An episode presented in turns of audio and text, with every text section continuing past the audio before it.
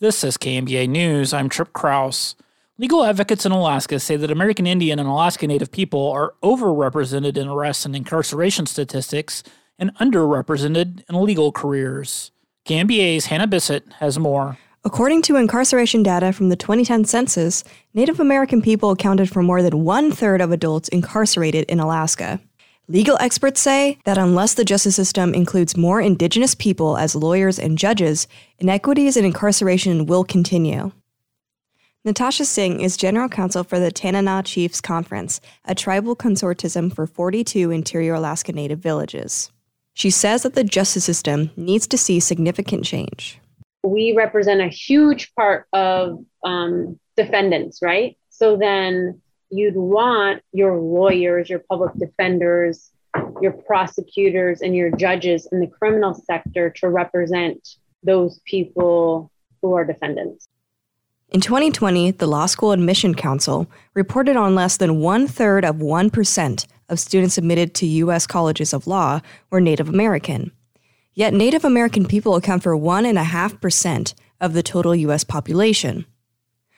According to the U.S. News and World Report, only 12% of the nation's nearly 200 accredited law schools offer a certificate, program, or legal clinic that specializes in Native American issues. Alex Cleghorn is the legal and policy director at the Alaska Native Justice Center. He agrees on the importance of diversity and showing youth that law is a career that they can and should pursue. I don't think that we have been as deliberate um, throughout the state in talking about justice and talking about public safety and talking about you know kind of having the same coordinated uh, native statewide response to those issues. When he was in school, Cleghorn said that a law career didn't seem feasible. Statewide conversations about public safety and justice and what an indigenous or native or tribal led response to that looks like and talking about how to engage our young people and seeing themselves as part of the solution. Tanana Chief General Counsel Singh also says that it's crucial to educate children about their Indigenous heritage, as well as other children statewide about Indigenous people. She says that educating the current lawyers and judges on tribal laws could be a massive step towards a more balanced justice system. Perhaps disproportionately, uh, Native people experience a lot of interaction with laws and policies that may not be reflective of our values or may not be responsive to our needs. So having Indigenous people trained in the law, um, I think, can can help navigate those sometimes complicated systems.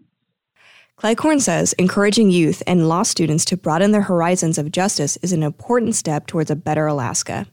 It would probably be restorative and healing because our people who are committing crimes, they're actually not bad people.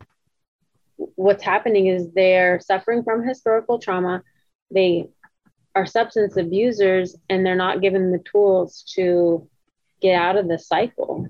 Within the next year, the Alaska Bar Association plans to launch a diversity initiative committee.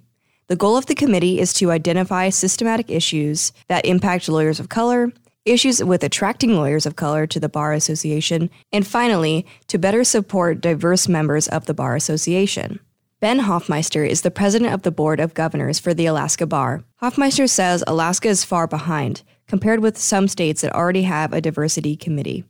We need leadership from diverse members so that we, you know, so that we can get a diversity of opinions that are going to help us fix our state in the long run. The diversity initiative was proposed in January and passed this May. Now the Alaska Bar will work on putting the committee together. For young people, the Alaska Native Justice Center holds a two day event called Color of Justice, which highlights different career paths in the justice field for students. In Anchorage, I'm Hannah Bissett. For KNBA News, I'm Trip Kraus.